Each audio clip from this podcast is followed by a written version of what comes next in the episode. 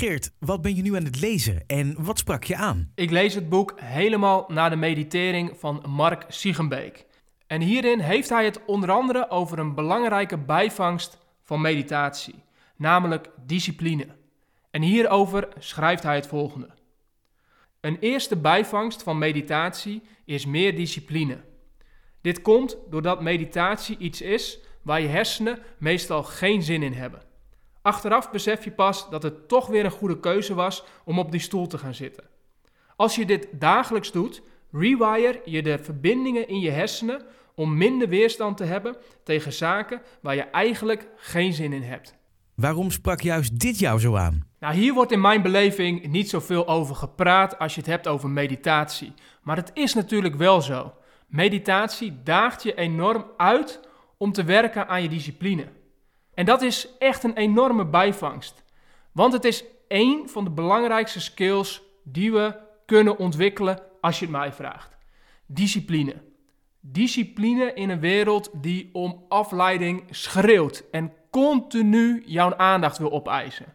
Is het zo belangrijk om gedisciplineerd te kunnen leven en gedisciplineerd te kunnen werken? En dat betekent dat je dus steeds meer traint om datgene waar je door verleid wordt, waar je hersenen jou toe verleiden, om dat te laten staan en te gaan voor datgene wat jij wil en waarvan je weet dat het goed voor je is. Discipline in een wereld vol met verleidingen is goud waard. Hoe zie je dit in de praktijk? Nou, je kent het ongetwijfeld. Je motivatie is vaak heel hoog als je ergens aan begint.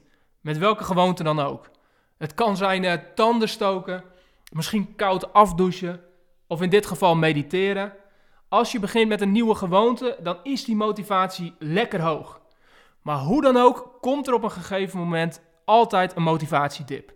Je hebt er geen zin in, je ziet er tegenop, je bent er een beetje zat van of er is sleur in gekomen.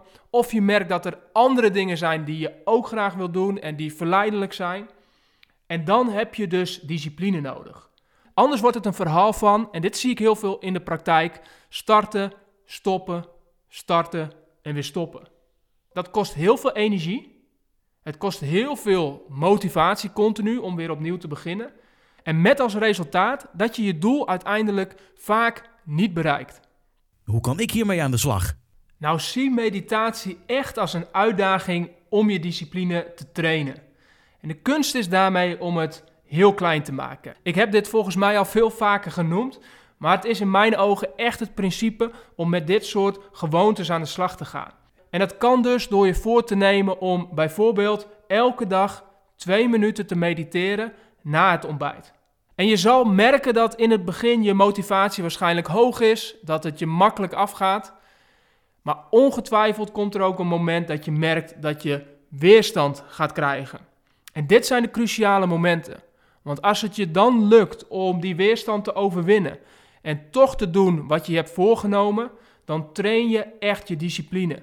Naast al het andere wat meditatie oplevert, levert het in dat geval dus ook echt op dat je jezelf ontwikkelt op het gebied van discipline.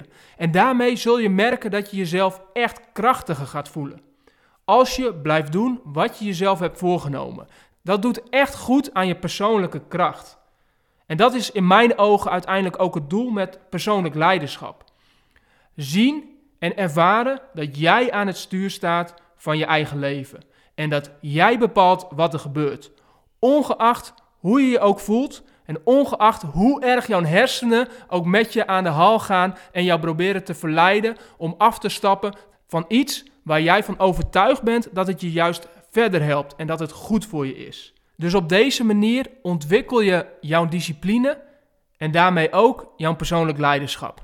Oké, helder. Bedankt voor het delen. Ja, graag gedaan. Jij bedankt voor het luisteren. En als we het dan toch hebben over delen, dan wil ik je nog het volgende vragen. Als deze podcast jou iets van waarde heeft opgeleverd, dan wil ik je vragen om deze podcast te delen met één iemand uit je omgeving waarvan je weet dat hij of zij hier ook iets aan heeft. Dankjewel en tot de volgende keer.